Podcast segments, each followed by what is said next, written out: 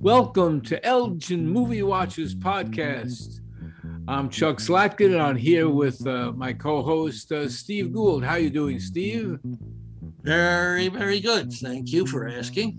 And before we get into this week's episode, this episode's week, I'd like to ask people uh, to follow us, to please follow us on Twitter at Elgin Movie, Instagram at Elgin Movie Watchers, Facebook at Elgin Movie Watchers Podcast, and you can always write to us, contact us via email at elginmoviewatchers at gmail.com. And with that, I'd like to invite uh, our, our, third for this week, our, our, our, producer engineer, Ian Slatkin, who will be joining us for this week's topic, where we discuss the films of that fabulous decade from 2010 through 2019. Welcome, Ian. Oh, thank you, thank you. It's glad to be. I'm glad to be hey. back. Hey, Ian. How you doing, Steve? How yeah, doing? that's good. Hey, now we got the three musketeers here. That's At least we have our uh, esteemed producer to keep us honest in this episode. well, he's a producer, but he's not a magician. Oh, right. Keeping us honest, I don't know. But uh, so, how, how, how do you think we should go about uh, the films of this decade? Well, you know, I wanted to kick something off. I, I, I'm like you, uh, Chuck. I was really surprised when I started uh, looking at the list that I did see a lot, and uh, I, I, I, was surprised. Uh, but you know, one thing that you know, I wanted to throw out to you guys. It's not about this particular decade per se, but uh, two years from 2020 to 2022. What is going to uh, be um, the modus operandi uh, now with um, movies? Are they? Uh, is it always going to be that they're released day and date uh, with uh, the streaming service? Are they going to take things that, like I know Ian likes, like the Marvel stuff, and they're not going to release it on streaming until, you know, they uh, work the shit out of it on the big screens? And what what kind of mentality do people? Uh, well, what's what's happening to uh, people? Are they just so satisfied sitting at home that eventually uh, they're not going to want to go to theaters. I, I don't know. What do you guys think? Well, I for me, I think it really has to do with the film.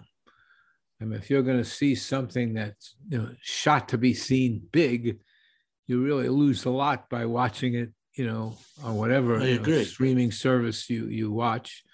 Also, to me, there's nothing like uh, you know being in a in an audience for for for comedic film right? Because yeah, it's uh, sure. you know you laugh, but to be part of that, you know, a whole audience breaking out in laughter. Yep. Also, anything yep. that has to do with any kind of performance, you know, music, uh, ballet, opera, whatever it is, also part of the experience is uh, enjoying it with a with a large audience as well. But of course, this is someone who spent you know decades doing that. I don't know how younger people coming up, whatever their experiences, and then a lot of people, you know, you know, two years not, you know, not going to a film or being at a concert or whatever.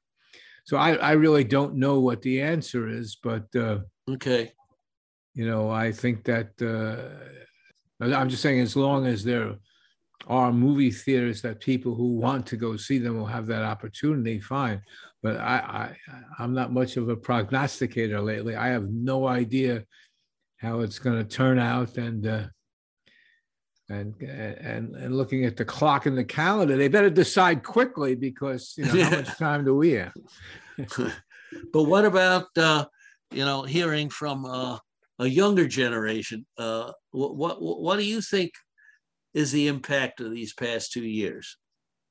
Well, for me, I mean, I I I love going to the movies. It, there's nothing like it. It's one of my favorite things to do. I do it in groups. I do it in pairs. I do it solo. Right. It's just the way it goes. And and I would see all of these movies in in in, in full, uh, as much as I can. I you know when when you know pre pre COVID, I had uh, you know an AMC pass, so I would go see a lot more movies than I you know would normally would because you could see more than you can't you know more than you want in a week, and the cost of it, you know, it was great. Yeah. Um, and you know, I'd go see movies all over the city, dude. You know, fantastic. Uh, so right now the streaming thing is is is for its need only at this point. Uh, do I see it as sticking around? Possibly you know there's the war of streaming networks right they don't want to fail they want to keep going so they each each one that has a movie studio has something in their pocket so they'll pick and choose yeah. what they can like even you know for instance the matrix movie that was supposed to be an hbo max original film originally and then all of a sudden when they decided to make all of their films go to streaming day and date and all simultaneous stream you know simultaneous and they noted that the matrix would do that also. So they're they're gonna have their you know movies here and there that'll be you know only on their networks or, or, or only on their streaming networks. And then you know they'll have it go to the theaters as long as theaters can stay open just like chuck said you know i think there'll be people going because that's just the mm. way it is. It's, and, it's, and, what do you think as long as it's affordable you know also. And what do you think about the creative aspects? Now i I have to say that I really think young filmmakers, and, and we could have a discussion about this at another time, but young filmmakers, because they saw so damn much uh, stuff on the small screen, uh, sometimes don't do as many wide shots and panoramas as I really think could be used in a movie. And uh, somebody uh, uh, like a young David Lean, if he was making a Lawrence of Arabia, if he's thinking, oh man, this is going to be streamed, uh, you know, I mean, he, is he going to lose uh, his desire to have that incredible panoramic shot with, you know, Omar Sharif riding into the frame to see uh, uh, Peter O'Toole? I mean, you, you can't get that on a, on a, on a small screen. You you can't, but but I actually was thinking about this the other day because I was watching. I can't remember what the hell I was watching. Anyway, uh, but it was it was it was 235, and I'm watching it on my flat screen television, which is already 185. So from what I grew up with, which was the best way to watch a film, a widescreen film on an old like tube television, was when it was 185 because at least you didn't lose that much of the screen, right? You know, and you had it, so it worked out and then you go to 235, it went smaller. then obviously, you know, Lawrence Arabia, you're like looking at it, it's you know, there's so much black on the screen compared to that. But that's not anymore with these widescreen televisions. It's a little bit easier to watch those films yeah. and to not lose as much because you know they the size is bigger and you know the fact that they already are set in one widescreen aspect ratio. Okay. Well, on that note, let me ask if I can bring up as a, a kickoff for this decade uh, something that I was uh, thinking about. Uh, and that was an all night show that was strictly Hollywood. I think there's uh, four movies that kind of uh, uh touch upon uh, Hollywood. And I think you could get some asses in seats for an all nighter with them. one, because, you know, it, I don't think it was the greatest, but a lot of people do. And that was Mank about uh, Mankiewicz uh, and, and, Orson Welles. Uh, the other one that uh, actually uh, in 2016 they said uh, won for Best Picture, La La Land. Of course, it didn't, and they uh, and it and actually Moonlight won, but La La Land was the second one. And uh, I thought one of the uh, real fun movies that I liked about Hollywood was a recent one from 2019, Once Upon a Time in Hollywood. That I thought was a hoot. I mean, that was that was really something. And the last one, I don't know if you guys ever saw it, but uh, uh, Nancy and I really enjoyed it. Was a uh, uh, what's his name, uh, Jake Gyllenhaal movie called Nightcrawler, and uh, with uh, Rene Russo. But those four movies really are like a full spectrum of of Hollywood, and I just thought that I'd throw that in to kick off the decade. Well, that's good.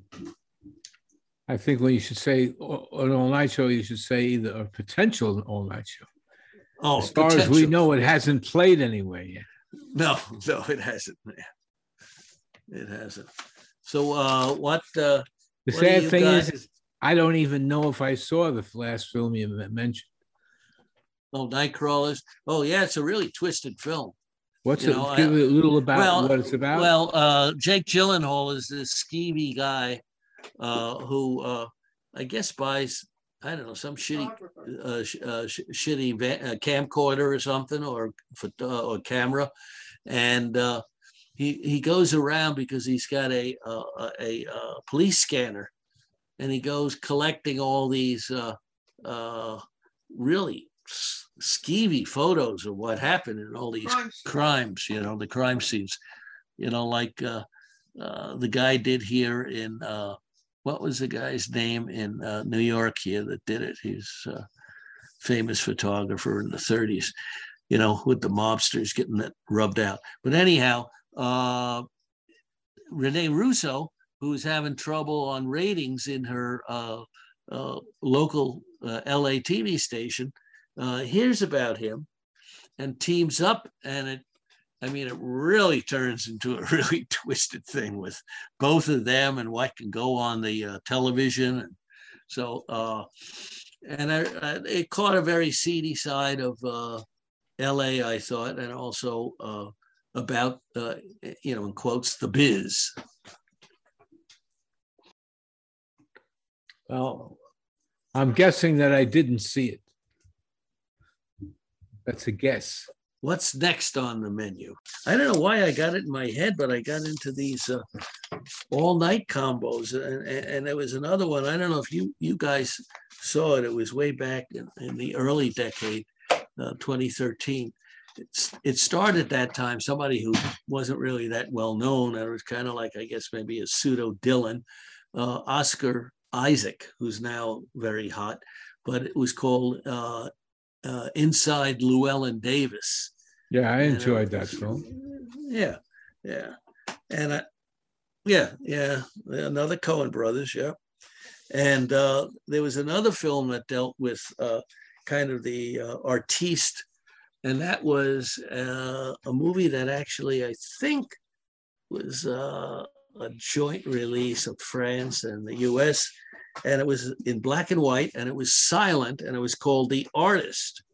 Yeah. And uh, I, I really, I really like that one.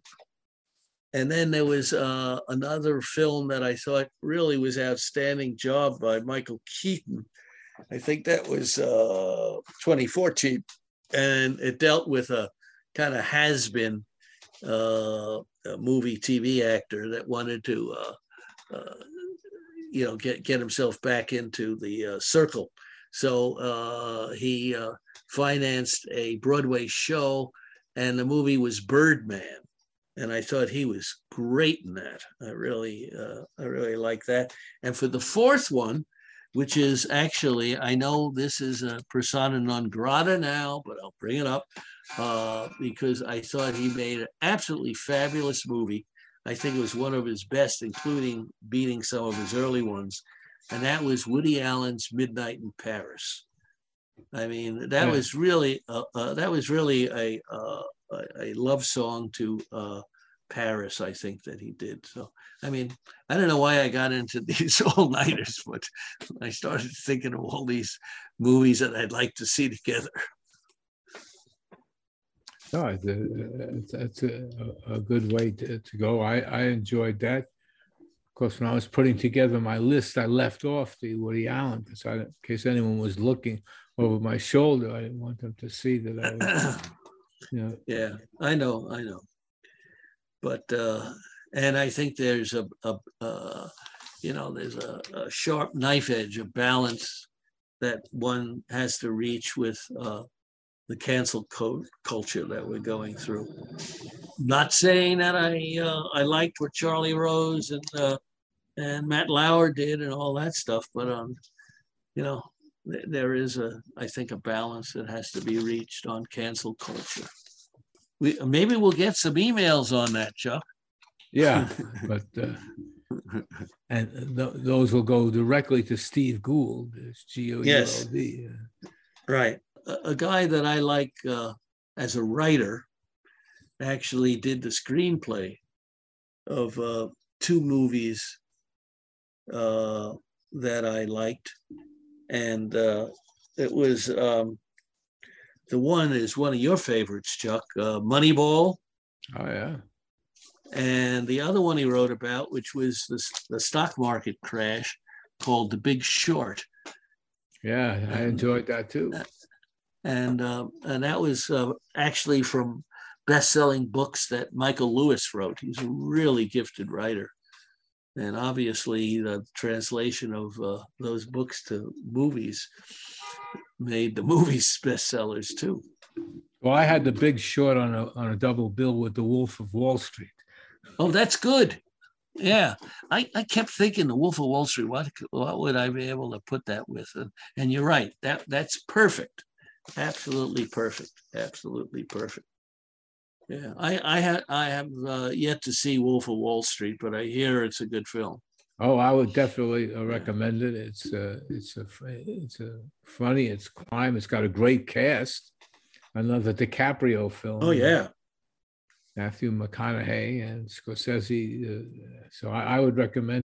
the movie in it. I remember reading an interview uh, that uh, Margot Robbie, and that that really uh, gave her some more acting chops. I mean, I, I loved her as uh,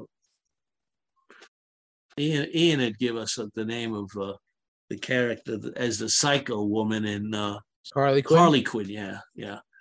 So, uh, but she was great in this, and she uh, said, "I want, I want to let people know that it was not Martin Scorsese that asked me to be nude for that scene." She said, "But I requested it because I thought that that was in character. Uh, that was part of the character I was playing. So, anyhow, no, but I, uh, you know, I have to, I have to see that movie. So, um, oh, and you know, there was an easy uh, uh, double bill because they're both. Well, then I don't know if it's science fiction, but uh, they both uh, they both deal with uh, outer space. And when I saw it, and they're uh, and they're uh, two good, uh, you know, they're, they're de- uh, and the directors are, are good too. Uh, uh, Gravity, which is uh, with uh, Clooney and uh, Sandra Bullock, where they're uh, they get lost from a, you know, a space capsule and they're floating around. Is that right? Yeah, and uh, and the other one was uh, The Martian, where uh, Matt Damon gets uh, left on Mars. So I said, "Oh, well, yeah, we can get some of those uh, people that are out of space uh, oriented into the theater to see that double bill." But I mean, this decade is there's some really good sci-fi films, and they kind of offbeat sci-fi films. Like, uh, About Time. No, no, I didn't see one. that. Well, who, who, who, Um, uh, who, uh, uh, a little praise here. It's it's it's uh Donald Gleeson and uh why, why am I blanking on her name? It's it's basically it's it's a wild story. It's it's a it's a love story, but it's a sci-fi film at the heart of it because in his family, the men in his family get to go back in Oh, wow. time and get this and get to spend time and do things and have you know and and it's all because of this one closet and they always come back to it and it's like it's this wild story. So it's about him using his power to fall in love to have the woman he loves to fall in love with him and you know it's it's it's it's a nice little story and it's done without you know anything really special other than just you know camera tricks. So, what's the name of this? about time about time So, you could say that Uh, all of the men in that movie were in the closet. Is that right? there, there you go I got another double bill that I thought of. 12 Okay. years 12 Years a Slave and Django Unchained. Okay, okay. With Black Klansman. So, but uh, well, yeah. throw that in there, and there's the triple bill. yeah, yeah. There's a, uh, a one that I've actually watched myself, which is The Post, and then All the President's Men right after that. Well, wait a minute. Is all the president's men in that in this No, decade? no, but it's connected. Oh, oh. It's an it's no, the Post. The Post is from this decade. Oh, that's I see. I'm, I'm, I'm using the Post from 2015, I think, or 16, and All the President's Men from the 1970s. An all-time double feature, not a not a. oh, oh, oh, okay, okay, yeah. Oh, the post. Yeah, I like that. Uh, uh, that movie. Yeah. I had the post with, uh, um, Spotlight. no, I, I didn't have it with Spotlight. I had it with, Yeah, uh, that's what I had it with. no, uh, uh, alone. I had it. Uh, Social Network was the You know, I uh, we could have a uh, a good discussion about this because two fabulous directors, one man, one woman, two points of view, and two uh, two war movies. We got Kathryn Bigelow's Zero Dark Thirty and Clint Eastwood's American Sniper. I mean, if that doesn't start people talking in the audience, nothing will. I never got to see it, and I was wondering if either of you guys saw it, and I wouldn't know what to pair it with. Is uh, Ang Lee's movie Life of Pi? Did either of you ever see that? I I, I saw that. What'd you think of it? I mean, it was very, it was Bizarre. You know, very thoughtful, bizarre. You know, it was. I mean, it it it had yeah. I mean, it had me thinking for days Oh, afterwards. okay. Well, I guess it did its job. Now, what would uh, what would you guys, Wes Anderson's uh, movie, which uh, uh, we liked, uh, the Grand Budapest Hotel. oh yeah. I mean, it's an. I know Anderson is an acquired taste, but uh, we think he's a riot. Um, and I wondered what to put with that. And I know it sounds strange, but because they both have kind of a, uh, I don't know, kind of a childlike feel to them. Uh, I put uh, Scorsese's movie called Hugo about this kid with a father that had a big clock in the uh, terminal. I don't know if either of you guys saw that, but No, I don't know Hugo- saw that. Hugo was a wonderful movie, and uh, it had uh, oh the the guy, the actor Stanley uh, Tucci, um, as this real smart ass gendarme that was trying to trying to get this kid, wondering where the hell he was living, and here he was living in this giant clock. But it had to do with uh, the famous. Uh, French filmmaker Charles Lumiere. And uh, I, I don't know why I, I thought of these two, but uh, uh, they seem to me very childlike. So, anyhow, next. It's really, it's really, it's really hard to pair that movie without another Wes Anderson film because it's his Yeah. film is just kind of such a delightful. Unless you really go back to like a film from the time that he emulates, can you really probably find a film that feels Yeah. that way? Yeah. Well, I, I mean, we liked, uh, I think you mentioned one time that you saw it and didn't like it, The French Dispatch. I, I it's not that I didn't like it. I just said it was my I love him. Like I love Wes Yeah. Anderson. And it was my least favorite Wes Anderson film. But also I think that has to do with just I mean it was beautiful. It was it was amazingly done. The music was great. The acting was great. There's nothing there was nothing wrong with the film. I just wasn't as attached to it as I was to Okay. other films. And I think that pot- possibly is the vignette aspect of Oh, it that I don't. I'm not okay. big What fan. about Moonrise Kingdom? That was also a Wes Anderson film from the decade, right? Yeah, Moonrise. I, I, I like that. I, I ranked Moonrise Kingdom above French Dispatch. And what was the movie? Maybe it was the hype. Maybe it was the hype because I was waiting for it for so long, and then it finally came out, and I saw it, and it wasn't as good as I thought it was going to be, or wanted Could be it to the be. hype too. Wasn't he the guy that did uh, It's a movie I didn't like, but uh, it was uh, Gene Hackman was in it and the family and uh, Royal Tenenbaums. I didn't care for that one. I think he keeps getting better. He's he's he's amazing. I mean, Grand Budapest is, is is you know that and and Royal Tenenbaums are my favorite of his, and then like Rushmore, uh, sorry, Z Z Zissou, uh, Life Aquatic, then Rushmore, then Bottle Rocket, you know, and then, okay, you know, Moonrise, Princess. Okay, all right.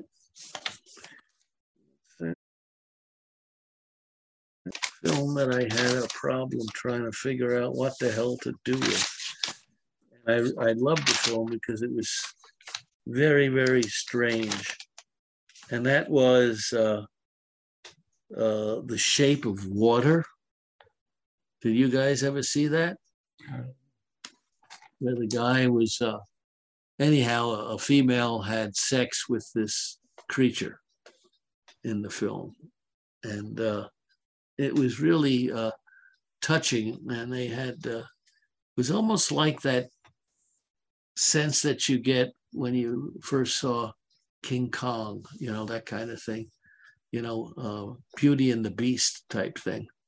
So, and I didn't know what to uh, put with that, but it was it was such a thoughtful piece. Uh, I thought of uh, some director who makes a lot of those kind of movies. And I mean, I know they're slow and plodding, but I, I do like them. And that was uh, Terek's, Terrence uh, Malick in a movie called Tree of Life about a family. And, and uh, I just thought they both had that kind of uh, slow but uh, spiritual edge to them. I don't know if either of you saw either of those, uh, but they're they're worth seeing. I actually I, I've seen the uh the first one, but not the the uh, okay. Tree of Life. Did you like Shape of Water? I did. I mean, I like his films, and I think I think they're you know I think it was good, and and that you know that ties into you know kind of the the, Hellboy uh, aspect yeah, of it. Yeah, so uh, that's yeah, true. that would be interesting to do like a you know Hellboy and Yeah. that. So Well, that's true. you do you, you do a double feature of those two you bring it back but uh you know yeah i think that's great Uh, one one of my favorite movies of the decade was uh hell or high water i don't know what to necessarily put that with I, I never saw but that. uh it's uh who who was that? It's um uh chris pine and uh ben foster. Oh wow. and uh they're brothers wow. or friends or brothers? I can't remember. But they're basically yeah they rob a bank or they're bank robbers and they're being chased by jeff bridges. Oh, um, it, it's just it's a phenomenal it, it's a phenomenal film.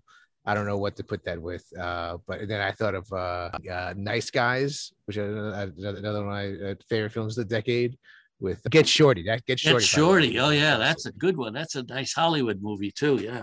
And uh, oh, I got another war combo, and uh, they're they're both very very good uh, good films that got uh, powerful reviews.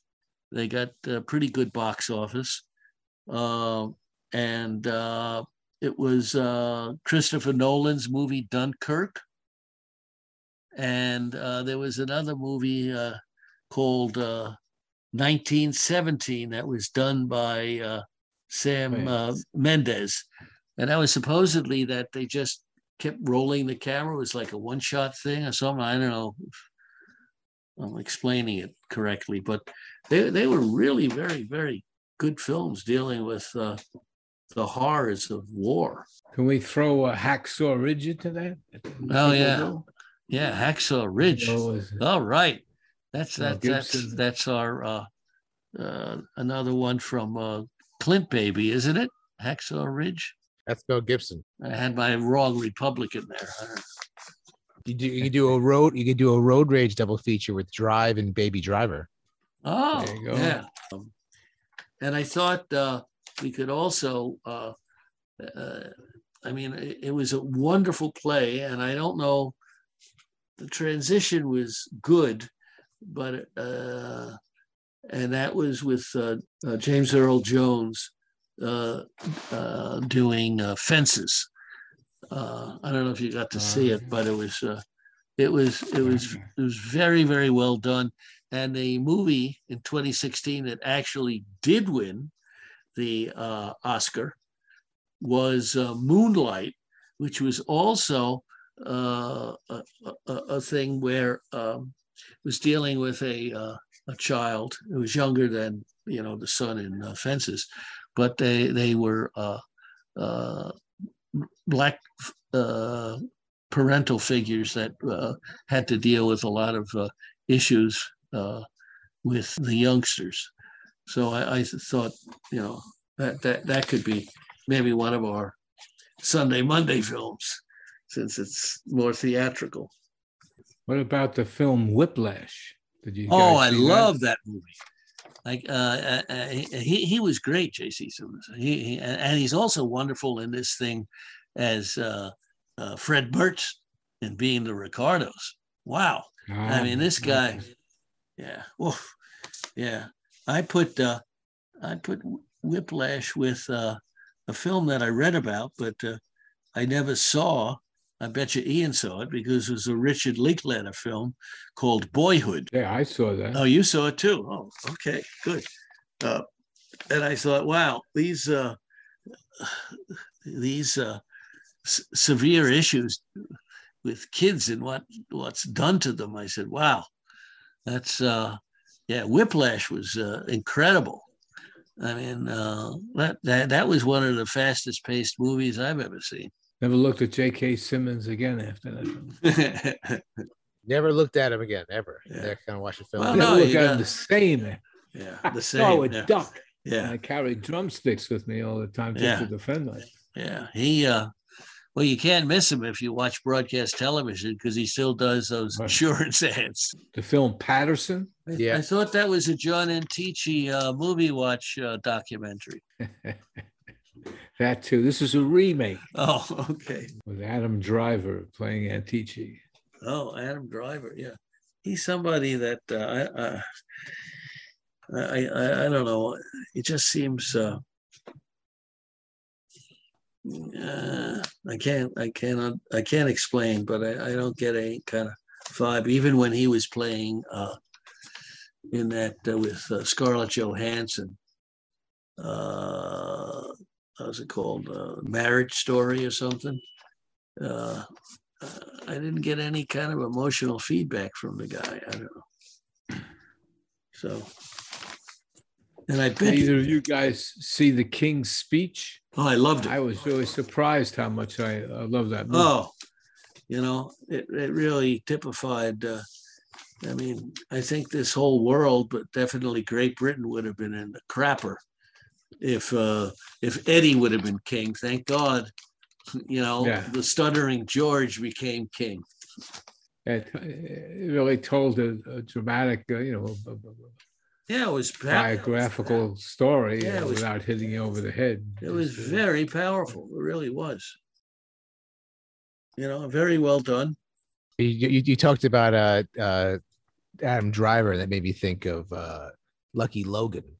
Oh, do a pairing of of Lucky Logan with uh I, I, guess you could switch that up to Nice Guys if we do one of the decade Nice Guys and Lucky Logan together. Yeah, all right. I might not go see that double bill, but uh, I can understand it. I can understand it. Uh, you got all the Melissa McCarthy films of that decade, all the all those the female comedies that came out. It's a lot. Of, there's a lot. Of, there's a lot of comedy out there. I gotta say that uh, uh, maybe it's because you know, I'm in my 70s now, but uh, I did not find Bridesmaid uh, funny except for the scatological humor that they had. You know, taking a shit in the sink isn't exactly uh, uh, my brand of humor. So I don't know. Oh no, that was I mean I, I, I hate that scene. That's my least favorite scene of that whole film. Yeah. And that film is a movie that I can just watch. I'm not necessarily like it's hilarious. It's the funniest. I honestly think uh, Melissa McCarthy is her funniest in the movie Spy. I think that's that's her that's that's the best film she did. Okay, and all it's, right. and, and it's and it's fantastic. And then just what's his face? It's Paul Feig. He's fantastic as a director. Um, and then uh, Jason Statham, the you know the, the action star Jason right. Statham playing the uh, the cranky you know yeah. British spy who always gets in her goose is just fantastic. Yeah, yeah. No, that, that yeah, she she is good in that. And I uh, I challenge both of you to find a double bill for uh, Daniel Day Lewis's epic that Spielberg directed called Lincoln. what the hell you put with that? It just uh, I mean, I guess in a historical imperative, I uh, I enjoyed it, but it was uh, uh, oh, Daniel Day Lewis. I find you know after my left foot, I find him tedious. So, Yeah. so Well, we could put it on, on a double bill with Hidden Figures. oh well, all right, okay, A bit of a stretch, but bit of a uh, stretch, yeah, okay, okay. And, I, I enjoyed that film. yeah, Again, Yeah. surprised that I did. Yeah. Uh, Yeah, I, I, I mean, I, I, yeah, I did enjoy it. Yeah. Um, oh, and there's uh, a movie uh, that we could have for French Tuesdays that's really wonderful. It deals with uh, aging. It's with uh, uh, Emmanuelle Riva and Jean-Louis Trintignant called Amour, and it deals with a very loving older couple. And uh, the wife has a stroke and they go through all of this stuff and the death. And i think isabelle huppert is their uh, daughter and uh, and there's uh, a uh, another uh, film that deals with things like that that's also kind of like a french. It's what's his name uh, i mean it's uh, multi-language but it's uh, uh, what's this guy's name uh, uh, Von Trier, the director, and it's called uh, uh, Melancholia. And uh, we could use that on a French double bill. And what do you guys got to say about David Russell's movie, Silver Linings Playbook? I thought that was uh, I liked it. wild. Yeah, I thought both liked of, both of the actors were terrific in that. All, Yeah. all of the actors, yeah. yeah. Yeah, I would double bill with that and then crazy sex, crazy stupid love. Yeah, good. Uh, okay. Yeah, we could go with that one. Yeah, yeah, yeah. You do a sci-fi double bill of The Arrival and Ex Machina. The yeah, oh, uh, I don't know Ex Machina. I like The Arrival. Yeah, What was Ex Machina? I forgot that. It's the one about the the android that the guy creates and the other Oh living with it, yeah, that's right. It's, it's yeah, I think it's the same director or writer. I can't remember exactly which where, where the connection is. Yeah. Oh yeah. Well, that's if we're good. going for a, a, a sci-fi triple bill, I don't know if it's a classic sci-fi, but her. Did you see that? Oh yeah, that Oh, was yeah, with that's- uh, that's- Joaquin. Was that Joaquin Phoenix? No. yeah, yeah. Yeah. Joaquin Yeah, Phoenix. yeah. And it was something to do with the telephone. Was that? No? Yeah, the operating system, whatever it's called. Oh, okay, yeah. All right, yeah. Uh, It's something to do with the phone. yeah. yeah, something to do with the phone. So, um, and there's two movies uh, that are dealing with, uh, I don't know, like manipulation and stuff. Uh, one, uh, uh, one is uh, Alexander Payne. I don't know that much about him, but I know he's got a following as a director. Uh, it was a movie called Nebraska, and uh, and uh, it's about an old guy in a small town in uh, in uh, Montana that wins uh, a lotto or something, and he gets his son to try to drive him to pick it up and everything. It's really a weird thing, and then uh, team that up with another Joaquin Phoenix movie, uh, which is uh, Paul Thomas Anderson. Starring the late lamented Philip Seymour Hoffman called The Master. And Joaquin Phoenix is, uh, plays a pivotal role in that. So uh, I, I didn't care. Didn't uh, Paul Thomas Anderson uh, uh, make licorice pizza? Yes. Yeah. It's not in this decade. No, I know it's not, and I, I wish it wasn't. In I wish it wasn't in any decade. I hated that movie. I mean, Wow. I, I watched it through, and I I, haven't seen it though. And I just was so disappointed in uh, in it because I love his work. I don't know. What about Roma? What would you pair? Oh, Roma? I hated that goddamn film. And I mean, I loved, I, I, I, I, loved uh, uh, other films uh, with what's his name, uh, uh, Alfonso Cuarón. Is that the right? Am I saying it right or Al- Alfon- Alfonso. Alfonso? Yeah. Oh man, was that an indulgent film? Oh God. But what would you pair it with then? I mean, I don't know. uh, yeah, I mean, I, I just, I didn't bother because I hated the damn thing so much. Another movie that uh, this might be right up Ian's alley too, uh, that I wouldn't know what to put with it, uh, but it's and I didn't see it, but it sounded from uh, the synopsis that I was reading about it. Uh, it's a South African film by uh, Neil Blomkamp, District Nine Yeah. uh, about aliens uh, th- that uh, come here for peace or something, and all of a sudden they want to uh, pick the aliens apart to use their expertise on things or something. Sounds sounds like an interesting movie. Was it? Did you get? Did you see it? I did. I did. I didn't see it when it first came out. I saw it years later, but it's it's a wild film, and he, uh, he I didn't like his second uh, venture, or I don't even know the second venture, but that movie Chappie. But this movie was it was pretty out there, pretty wild. Um, you know, uh, had a lot to say, you know. So, but it was it was it because it's you know eventually the you know the aliens are living in society, Right. cordoned off, and it's like it's a wild kind of you know Yeah, yeah, kind of just an idea. So, yeah. uh, no, I mean, not that wild, I guess. But anyway, but yeah, it was, it was Yeah. definitely and, and and really well done with the computer generation they had at that time and how good it looked. Yeah. Okay. All right. Well, I'll have to try to uh, try to see that one. It looks like I'll have to see it on the small screen. but uh, Well, I, I have one big movie left on my list. Uh, uh, okay. I'm still not sure about wh- how I feel about it, but uh, Argo. Did we mention Argo? No, and I I like that movie. Uh, uh, actually, I had first thought of pair, pairing that with Moneyball.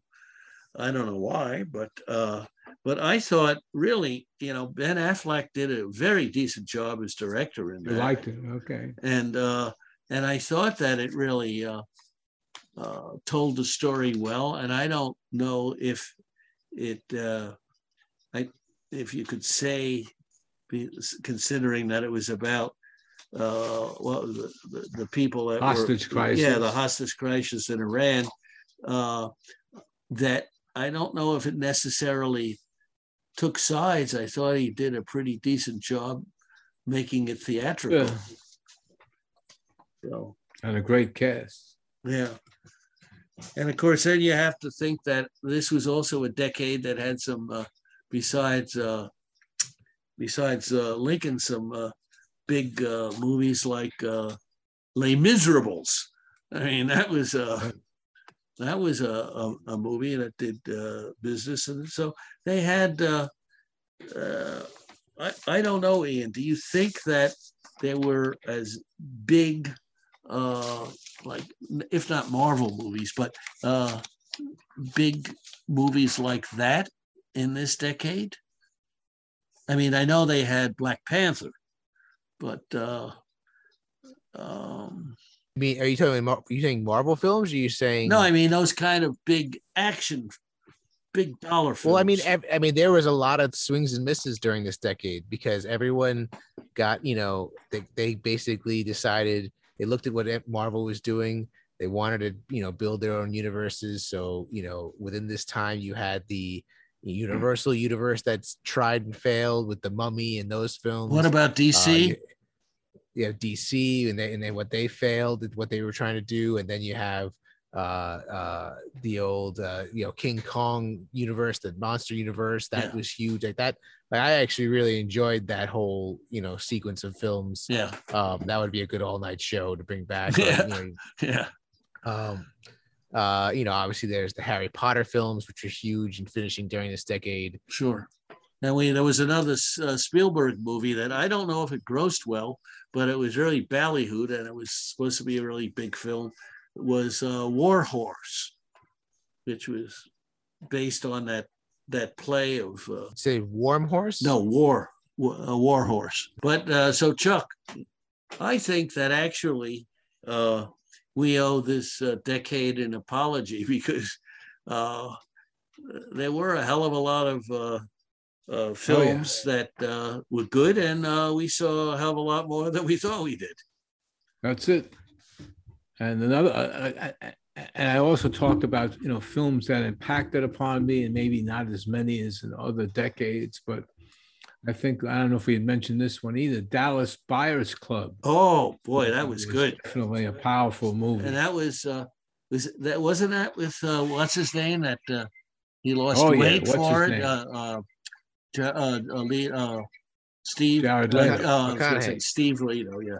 Uh, Jared Leto, yeah, Jared Leto, yeah. yeah, yeah, yeah, Matthew McConaughey. yeah, yeah. Now the interesting thing is in, in what the plot was and what what they were you know trying to get around what was preventing them from getting the med- the medication that they wanted right right, those things were, were all uh, uh, uh, put in by uh, Fauci back then they were actually having to get around Fauci's rules to try and get that stuff because he basically said if it wasn't AZT you couldn't have it oh, was that was that uh, a disclaimer in a movie or a, no, no, no. Okay, I, I'm just saying is I I watched the film.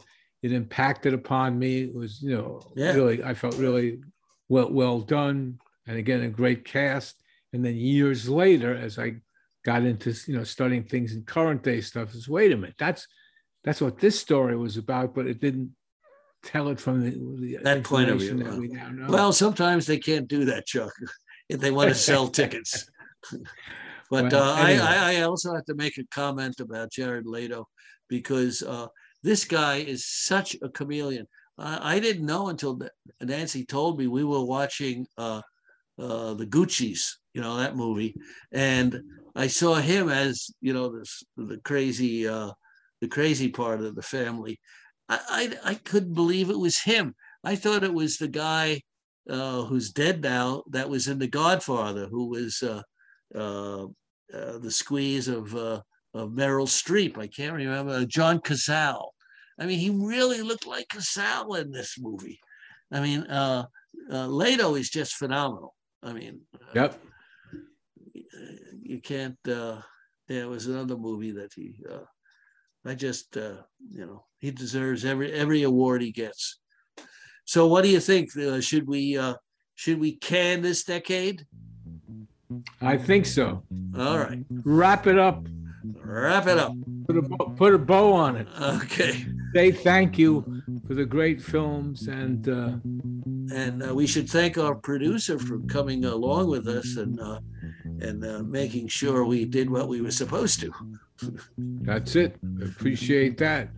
Thank you for So, having me. My Thank pleasure. you, Ian. And uh, Ian likes it here because he's considered a young person, That's right.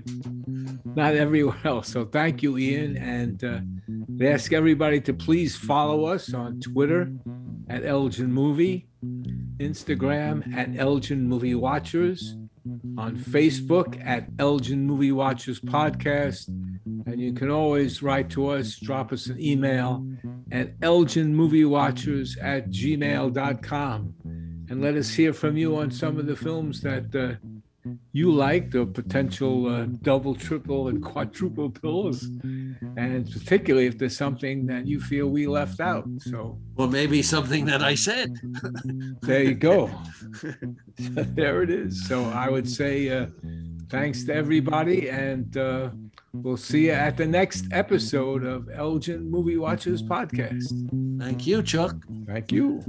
Adios.